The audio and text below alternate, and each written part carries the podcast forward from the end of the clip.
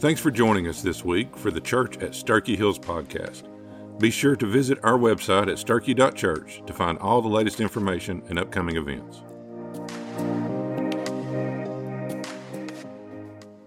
All right. Now, I don't know. I was in the back. I hope nobody left because I was playing Bob Dylan. But you say, why are we listening to Bob Dylan on a Sunday morning? Well, one, because he cool like that. But that song he got right. That song is right. I think he must have read the book of James before he wrote that song. Because the truth is, you got to serve somebody. Everybody in here, you're going to serve somebody. You may have already decided that. Or maybe you're in the process of deciding that, but I want you to know at the end of the day, at the end of your life, you will have chosen to serve something or somebody for your day. And that's what we're going to begin learning. I want you to turn to the book of James. We're in this uh, new series, James, which is a, a faith that works. A faith that works. Now, if, you're, if you want to know where James is at, you can go to the very end, Revelation, back up to Jude. That'd be James's brother.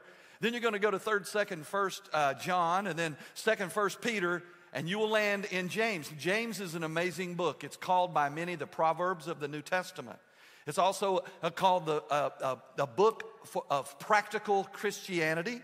It could be called Christianity for Dummies because it's just real simple stuff. Five short chapters you can read in about 30 minutes, 108 verses, and it is jam packed with just practical stuff, not suggestions, but imperatives, commandments, things that you should have in your life if you are a follower of Jesus. Uh, I'll go ahead and give you a warning over the next several weeks. You might just want to wear your big boy, big girl underwear because James don't play. James describes us and he tells us in our life if you are a follower of Jesus, your life should look different than the rest of the world. Now, it's the first book, the first manuscript written in the New Testament. The New Testament, Old Testament, they're not in chronological order. James's book would be the first book written. About 45 to 48 AD, James would pen this book. Now, as James writes it, he never gives a pause for our excuses. He never puts in there a timeout uh, for our questions, and he never gives any opportunity for debate. James is going to tell it like it is, and as a reader of God's word, we're called to listen to it. And by listening, it doesn't mean just to hear it, but listening means to listen and apply. I promise you, over the next, next several weeks, you will in fact learn something about how you can better, more victoriously live your Christian life because James gets it. Now, I've, in my years of being in ministry and as a follower of Jesus, I've invited tons of people to church, shared the, uh, the gospel with many, many people. And this is what I've heard many, many times. Well, I've tried the religion thing, and it really didn't work for me. You ever heard that? I've tried the religion thing, it really didn't work for me. Let me, let me, let me, let me tell you something. This religion thing, I'm, I, am i am not asking anybody to try a religion thing. I'm inviting people to try a relationship thing. I want to tell you something about a walk with God through Jesus, his son. It is not given to, uh, to work for you. The gospel works in you and on you, and then your life changes and it works through you for the glory of God. Amen? Christianity is not something that works for you. It is God doing a work on you, in you, and through you. And there is a profound difference. And when we get that, we, it changes the way we live our life. Now, I need to be very clear about this. Uh, Martin Luther, who was one of the great reformers, he broke away from the Roman Catholic Church. And, and when, when, when he swung the pendulum, I believe he swung it too far. So he lived in a, in a Roman Catholic world where it was a works based salvation, meaning this you contribute to your rightness with God. What you do changes the way God looks at you and determines how much He loves you and whether you go to heaven when you die. And it was works based. And so in the early Roman Catholic Church, they would say, okay, you come, you got sin in your life, you want to be right with God? Cool. You come and you confess it to a priest. Uh, you pay penance, you pay, you give them uh, financial resources, and then you go and you do uh, deeds of goodness to make yourself right before God. And so he, he read the scripture and he's like, I'm, I'm reading this thing. It, it, ain't, that's not what it looks like. Okay, what we're doing here doesn't look like this, the Bible. And so the pendulum swung and it swung way over here to the other side that says, listen, either you're going to be saved because God chose to save you or you're not. Now, I'm not there. I'm, I'm in the middle with James. Martin Luther would say James is a gospel book uh, of straw, that it shouldn't even be in the Bible. because somehow it, it affected his uh, tenacity against any work. So let me be very, very clear, okay? James is a book about faith that works, okay? Your salvation is not based on any of your good works, okay? You are saved by grace alone, through faith alone, in Christ alone, per scripture alone. That's how you're saved. Grace, faith, Christ according to scripture. That's it. It's Jesus plus nothing else, okay? When Jesus saves you, you can contribute nothing else to being saved, all right? So when we say James is a faith that works, what are we talking about? Are you ready? When you are saved by grace through faith in Christ, you are saved now to good works. You are saved to live a life of good deeds. It doesn't change your salvation. Listen, the only thing you and I contribute to the salvation equation, the only thing you and I contribute to the salvation equation is our desperate sinful need of salvation. That's our only part. We bring our depraved, sinful self under the God. That's our part of the equation, just bringing it to the finished work of Jesus Christ. You say, well, that sounds good. How you know that scripture? Well, because Paul tells us. Ephesians Chapter 2, verse 8 says, For by grace are you saved through faith. This is not from yourselves, it is the gift of God. It is not from works, so that no one can boast. For we are his creative work, having been created in Christ Jesus. Listen, for good works that God prepared beforehand so we can do them. You get it? Are we clear on that? Saved, grace alone, faith alone, Christ alone, scripture alone, but we're saved to do good works, okay? Now, James is going to tell us over the next several weeks some of those things that we're saved to do that changes the things in our life. James is going to give us a balance between a salvation that saves and a salvation that serves. You see, they go hand in hand, like a hand in a glove. You, uh, uh, he'll tell us in a few chapters that if you, if you don't serve and you say you're saved, you have dead faith. Your faith is dead if it's not demonstrated in the way you live your life. When God chooses to save us on the inside, we agree with that, and now we choose for it to change us on the outside. We live in a world that wants the salvation on the inside, but it doesn't want to change the outside. We live in a world that wants to, to, a savior that will deliver them from an eternal destiny called hell, but they don't want a Lord to keep them from living like hell in this life. You know that's true. The reason, the number one reason, according to survey, the number one reason people reject salvation in Christ is because they see people who say they're Christians that live no different than the rest of the world. Church, we're supposed to be different. When Jesus comes into our life, He rocks our world, He changes us from the inside out. The Bible says the world should know that you're a Christian. Listen to me. If your children, or your parents, or your spouse, or your boss, or your peers, or your team, or your school, or your neighbors, if they don't know you're a Christian, you're living in sin. Your life should be radically different. My life should be radically different when Jesus is in my life. Scripture tells us that Jesus said this in John chapter 13, verse 34. He says, I give you a new commandment. Jesus said, You're supposed to love one another just as I have loved you. You also are to love one another. Now, listen, verse 35 Everyone will know by this that you are my disciples if you have love for one another. The world should know that you follow Jesus because you love people, because the love of God has come into your life through the love gift found in Jesus, his Son. And so, some of the situations, uh, you've probably read these five chapters, these 108 verses, this 30 minute read. You've probably read it before. I hope you read it every week.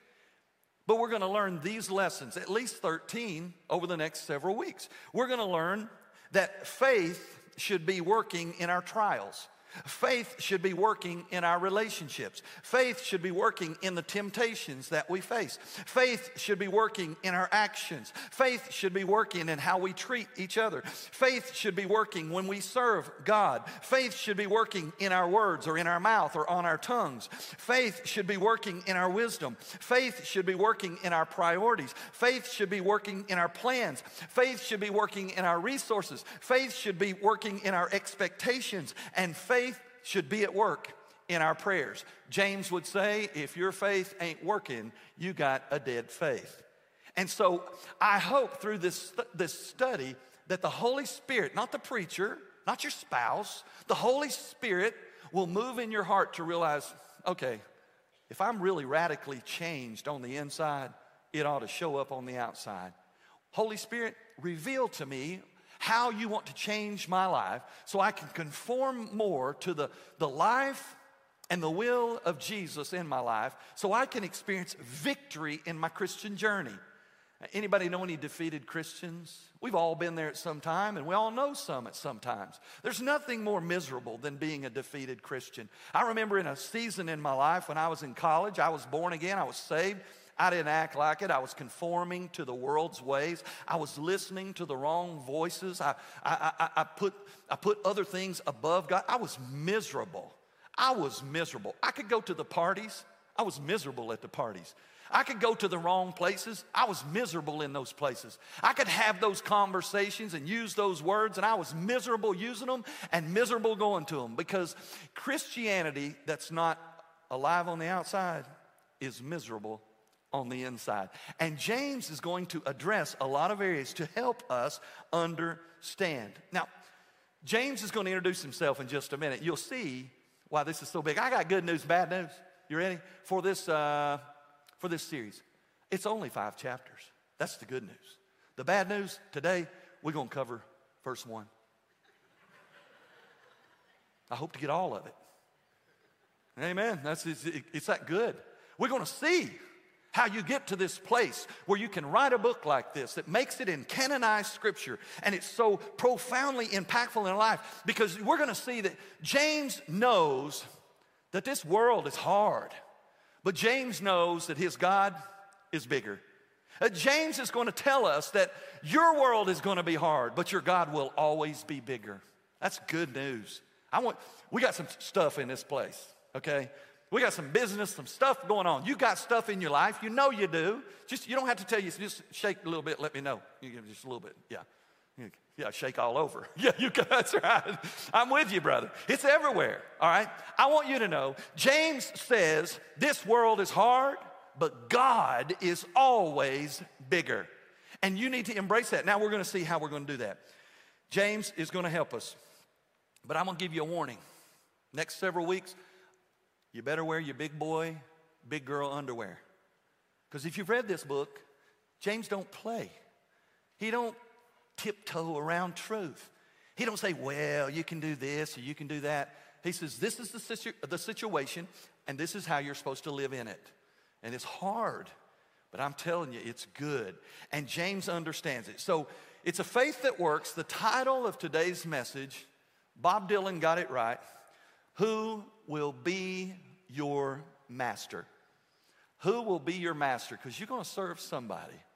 It may be the devil and it may be the Lord, but you're going to serve somebody. It's just true.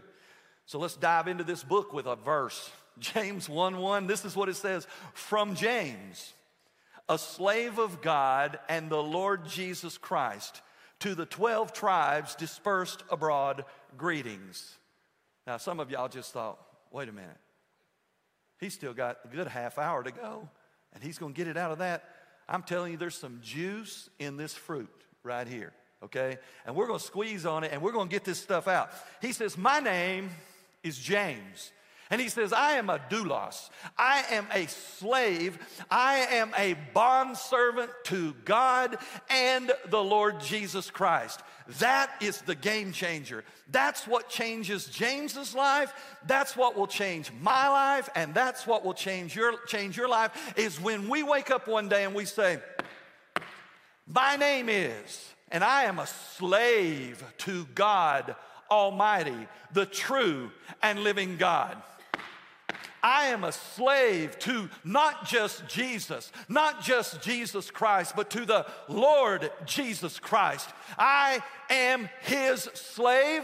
He, they are my master, and they control my steps daily in my life. Now, what does that mean? He says God first. The, the, Greek word is theos, the, the God supreme, true, and living Yahweh God. He said, I'm his slave. I'm not just his friend. I don't just read about him. I don't just pray to him. I don't just talk about him a little bit. I don't just, I'm not just uh, amazed at some of the stuff he does. I'm his slave. I can't run from it. I'm, I am bound to him willingly. And then he goes on, he says, the Lord Jesus Christ. The Lord is Kyrios, it means master, owner, possessor. James says, I'm James and I'm possessed. I'm James and I'm owned.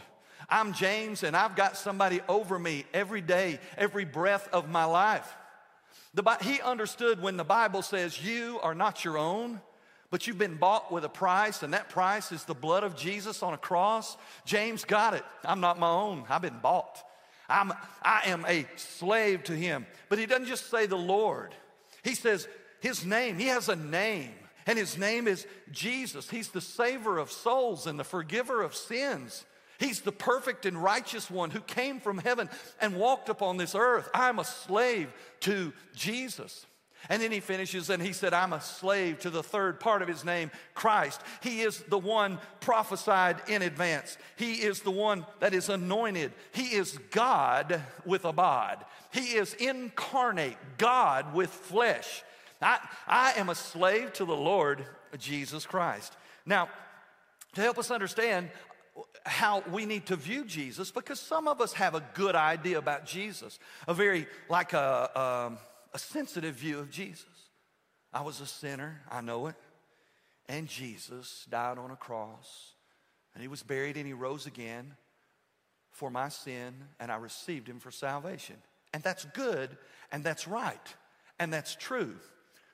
But James kind of doubled down on that. James took it to a whole nother level. James said, That's true. But we need to know more about Jesus. He's more than a man who died on a cross. He's more than a man who was perfect. He's more than a man who rose from the dead. And all of that is true and all of that is great. But that just pointed to the nature of who he was while he was here.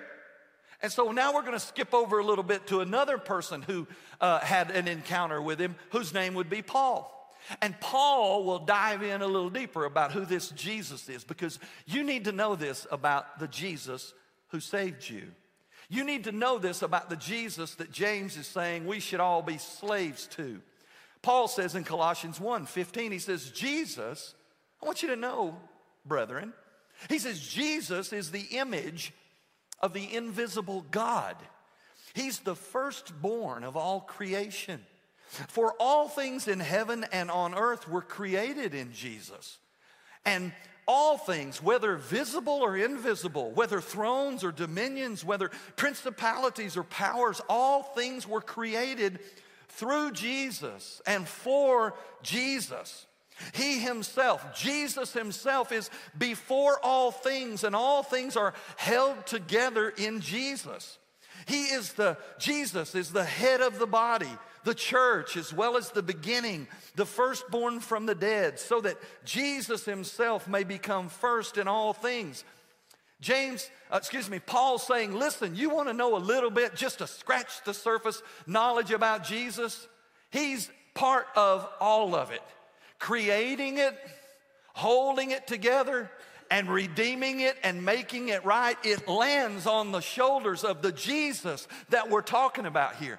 Sometimes we have this passive, mamby pamby idea about Jesus and our faith in him. And I'm telling you right now, James and Paul and all the other apostles willing to die for their relationship with Jesus, they had a steel spine. They had strong feet planted in the ground that said, I am not ashamed of Jesus. I am not ashamed of the gospel of Christ, for it is that which saves people.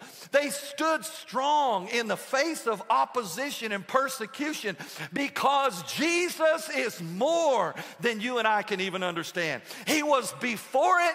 He made everything that we know. He sustains it. He redeems it. And a billion, billion years from now, He'll still be large and in charge over it. Now, when we get that, then we can read the rest of the book. Because then all of a sudden, okay, James, now that I understand, I kind of forgot. I didn't get the memo of the greatness of King Jesus in my life. Once I get that, everything else will kind of pale in comparison. You see, salvation without lordship is like citizenship without paying taxes. You want the benefits, but you just don't want the commitment, right? And that makes no sense. Nobody in the right mind would, ex- ex- would say that's a good plan. And nobody in the right spiritual mind would suggest that having Jesus as Savior without allowing Him to be Lord would be God's plan. James is not bashful about who he is. When he, he's telling us that when Jesus comes to save you, you become his slave. Everybody just say that I'm a slave. It's okay. It's okay. But now, wait a minute, Joel. You, you, James is saying he's a slave. You just asked me something. I thought when we get saved, we're free. We are totally free when, when we're free, we're free from everything bad and liberated into everything good. Dylan got it right. You're going to serve somebody. and so you can either be a slave of everything good or you can be enslaved to everything bad. The scripture tells us in John 8 36, if the Son sets you free, you will be really free. You know what he, he sets you free to do? To be enslaved to Him. Okay?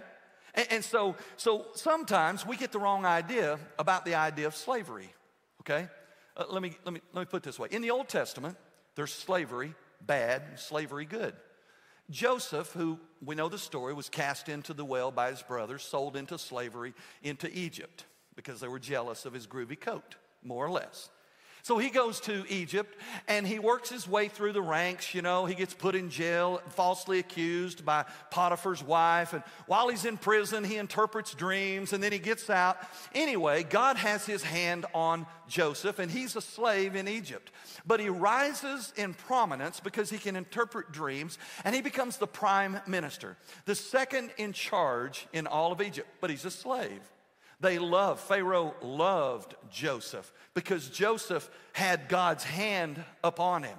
And so, in the right time, there would be a famine, and, and uh, Joseph's family and all of Israel would need protection and provision from the famine. And so they would come to Egypt for refuge. And Joseph would, strangely enough, be the one large and in charge. And so God would use slavery of the nation of Israel under Egypt for provision and protection. It was a relationship and it was it had wonderful values and it was almost like a family, almost like an employer employment relationship and there was nothing wrong or ungodly about it. But if you keep reading, you find out that there's a day in Moses' life, scripture says that the Pharaoh did not know Joseph. He didn't know how it was when God's people and, and Egypt were working together side by side, even though Egypt would be the master and Israel would be the slave of Egypt. And it's bad.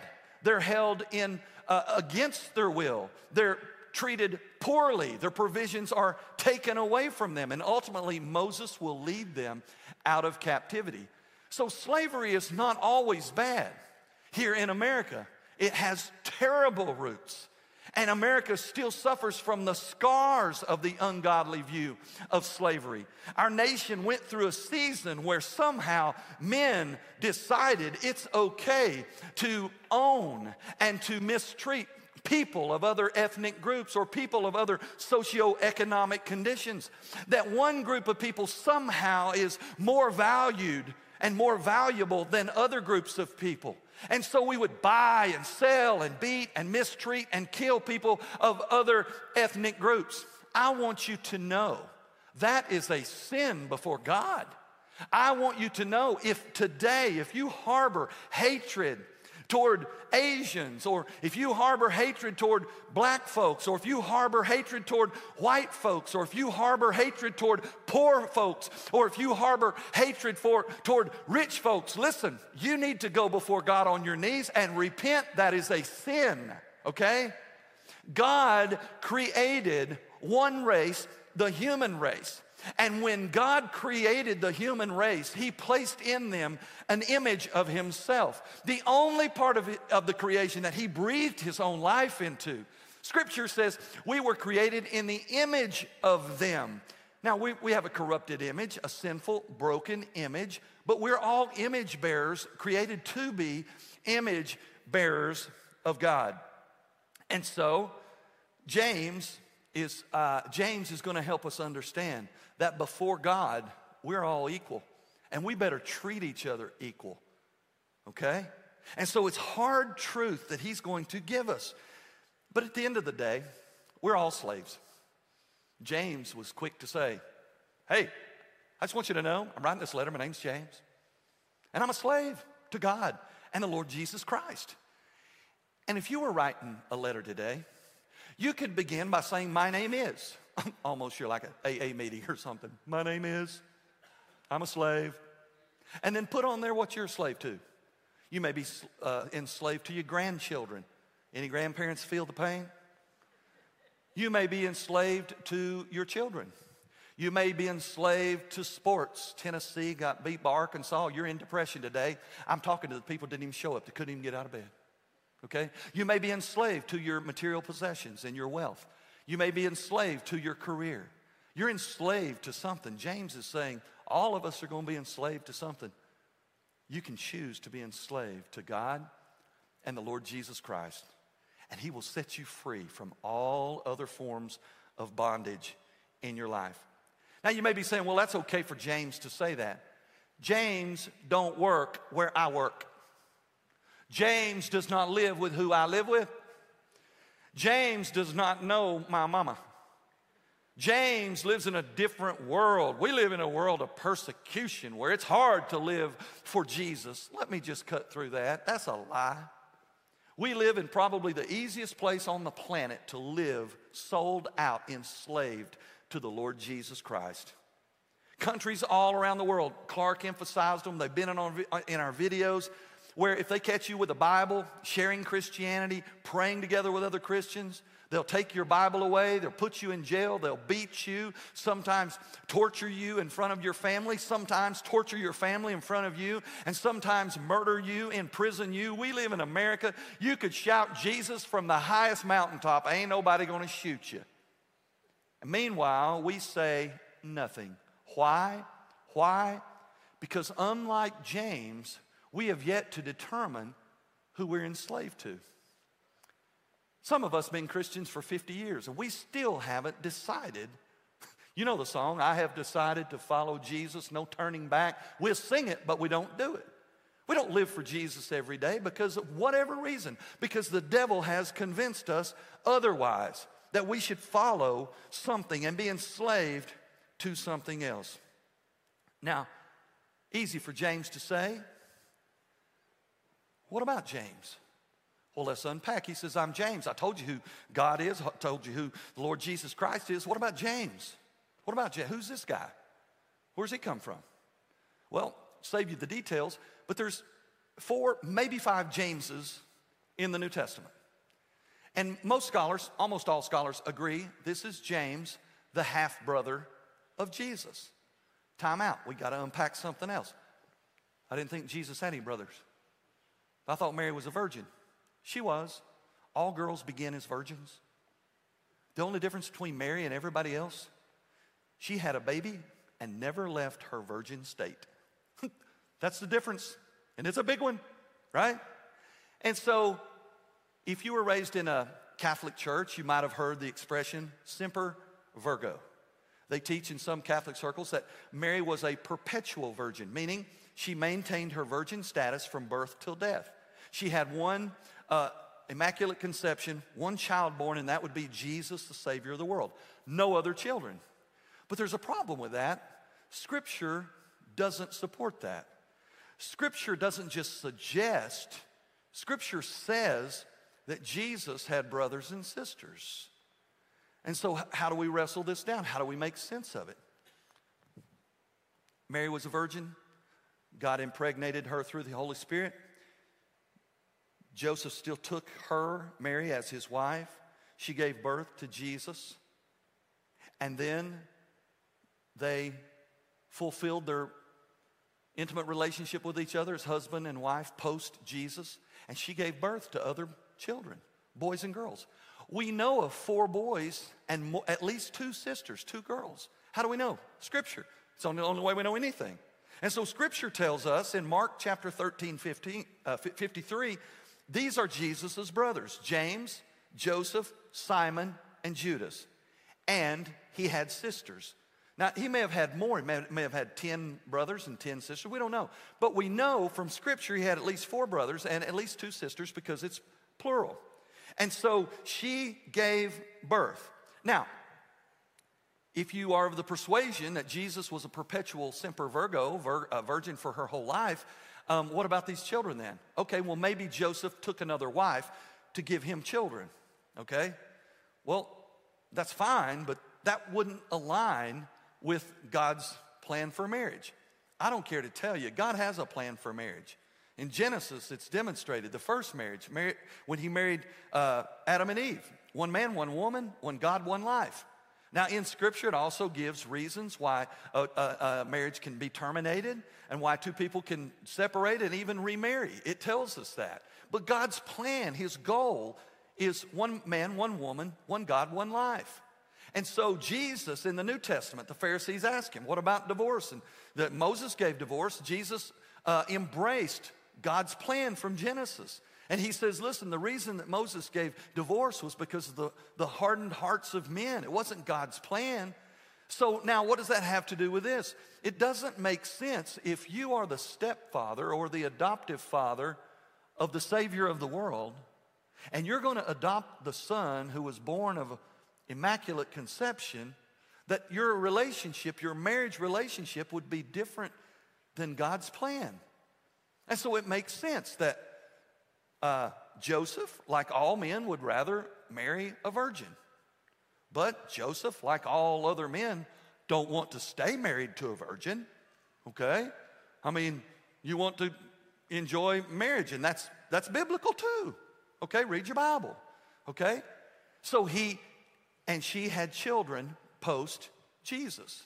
Now, that means that James, the one writing this book, is, would be the half brother of Jesus. Now, why is that important? And why is it important that the half brother of Jesus, so what? He can stand and say, Yeah, I'm a slave to God and the Lord Jesus Christ. Of course you can, James. You were raised with Jesus. Come on, right? You got a step ahead of the rest of the crowd. James didn't believe Jesus was the Messiah, and neither did his brothers. James walks alongside him, man. James is with him, he's watching him. No doubt he and his family's like, he's different than the rest of us. No different. James and Judas and Simon and Jude got together and say, Did you hear what he just did? I don't, what's, what is that? So, no doubt they knew he was different, even special. But to embrace him as the Christos, as the Messiah, as God, with skin on, that's a big pill to swallow. And so they didn't swallow it. In fact, scripture says in John 7, verse 5, for not even his brothers believed in him. Mark chapter 3, verse 21 says, When his family heard it, they went out to seize Jesus, for they were saying that he is out of his mind. They wouldn't believe. Now, why would they not believe? Let's, let's just go back a couple thousand years and let's put on James's sandals and his tunic and let's live in the house with big bro Jesus.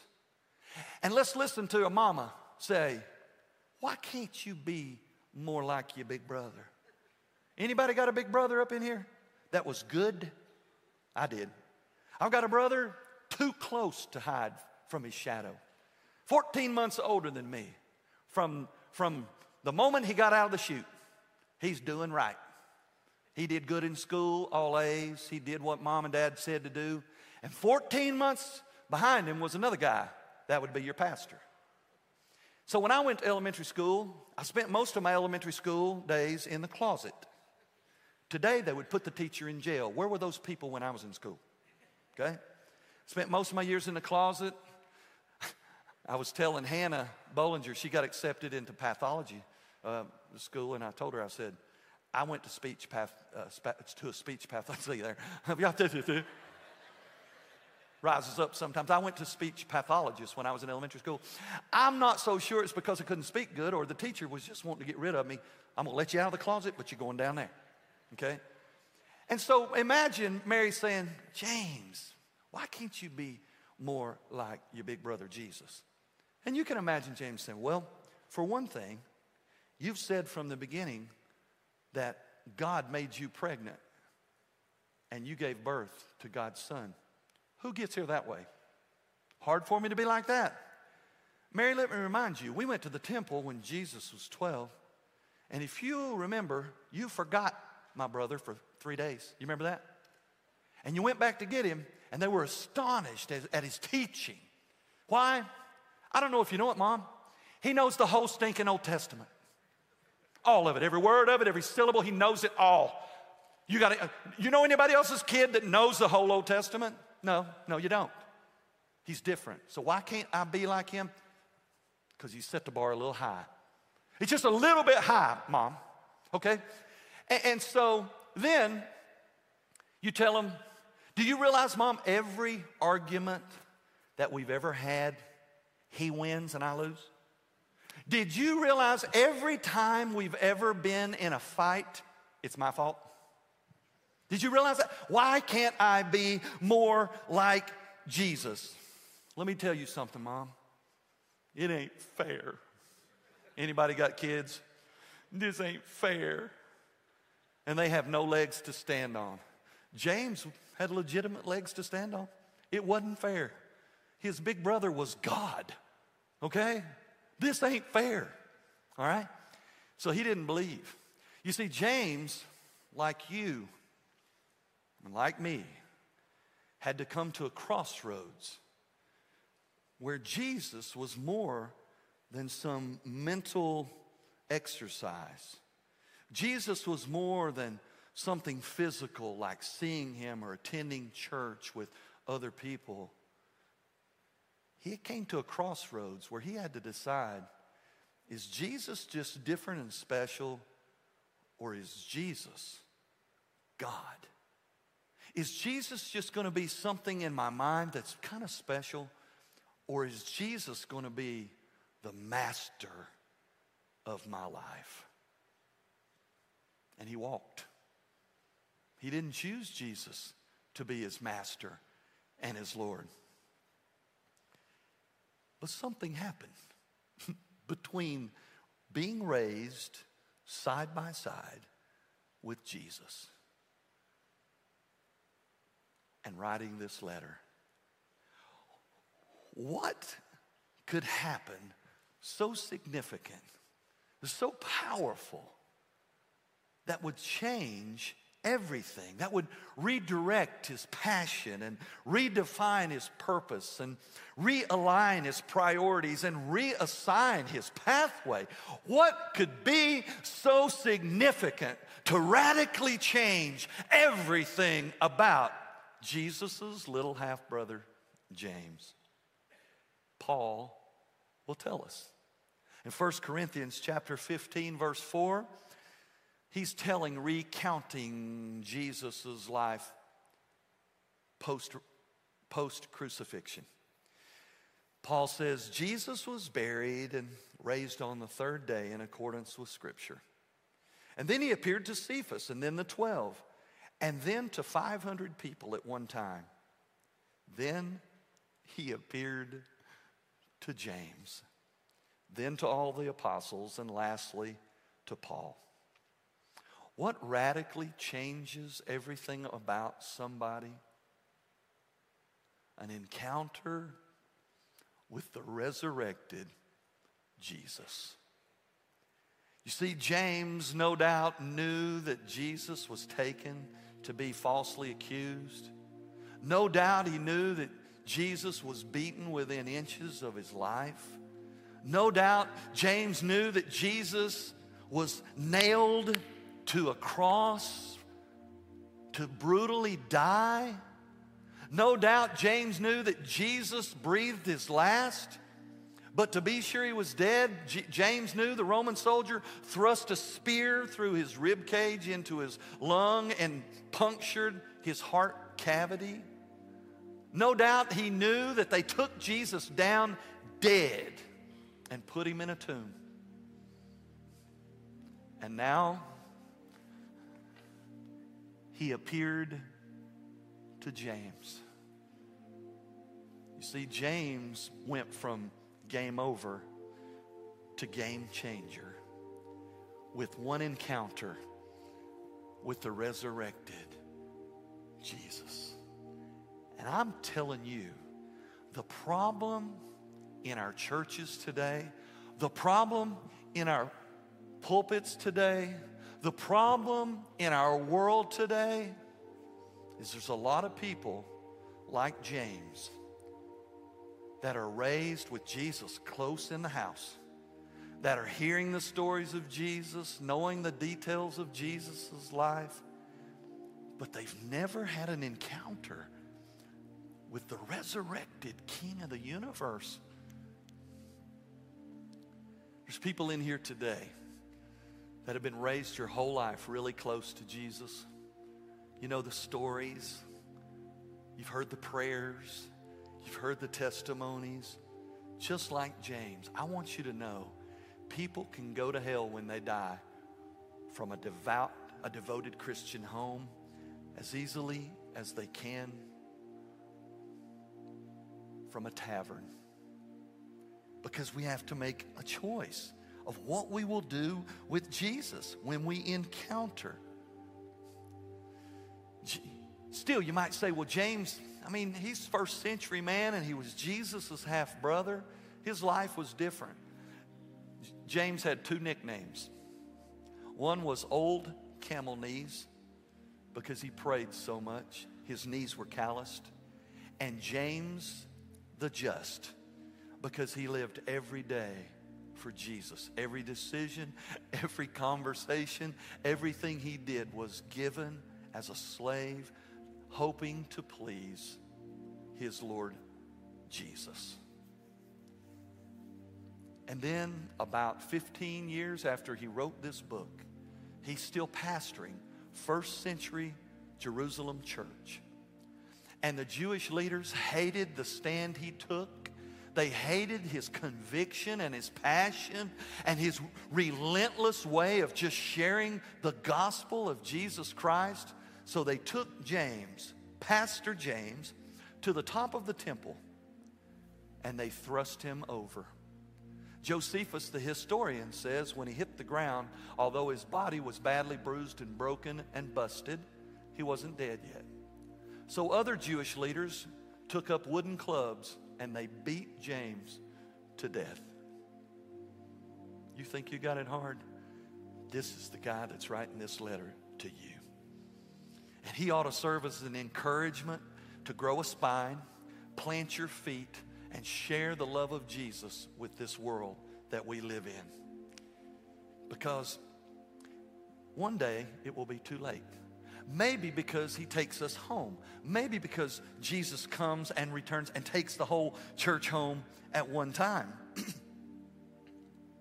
no doubt, Mary probably thought of James when they were in synagogue learning Hebrew, memorizing verses, learning the Bible stories. No doubt, Mary and Joseph probably had the conversations like my parents and like we've had. They, they're not getting it, they're not listening. Did you see James? He was under the table. He's not listening, he's not getting it. I want to tell you, parents, you teach your children about God every chance you get. You pray to God in front of them. You read the Bible to them, you teach them about Jesus, and then you pray that one day the Holy Spirit touches your child. That's what happened to James. They taught him, and then the Holy Spirit touched him. He still does that today, you know? It's, it's what he does. How do I know? I'm the guy. I'm that James. Okay? They, my parents taught me. I know, I know they thought I didn't know nothing. I didn't either. But then the Holy Spirit touched me. I had an encounter with the resurrected Jesus. He's still doing this. Now, maybe you're not called to be like James, the pastor of a church. Maybe you're not called to be like Joel, pastor of a church. That's okay. James is saying no matter where you are, no matter what you do, no matter what your calling or your purpose, whatever plan God has, wherever you find yourself on any given moment of any given day, you remind God that you are still His slave. And you remind the Lord Jesus Christ, I'm still yours. And no matter what happens in this world, I'm your slave. James knew what Paul knew. They threatened Paul and said, Listen, if you don't stop preaching, we're going to imprison you. Or if you don't start, stop preaching, we're going to ignite the fires and burn you. Or if you don't stop preaching, we're going to feed you to the wild animals. And Paul's like, You're threatening me with heaven? He says, To live is Christ and to die is gain. You let me live, it's Jesus. You let me, you kill me, it's more of Jesus. That's what it looks like. Church, I want you to know God is not finished saving and redeeming this world. There's still folks out there that need to be saved. There's still folks in here that need to be saved. And until He comes back, we have work to do. And James is going to help us because he writes a book about faith that works.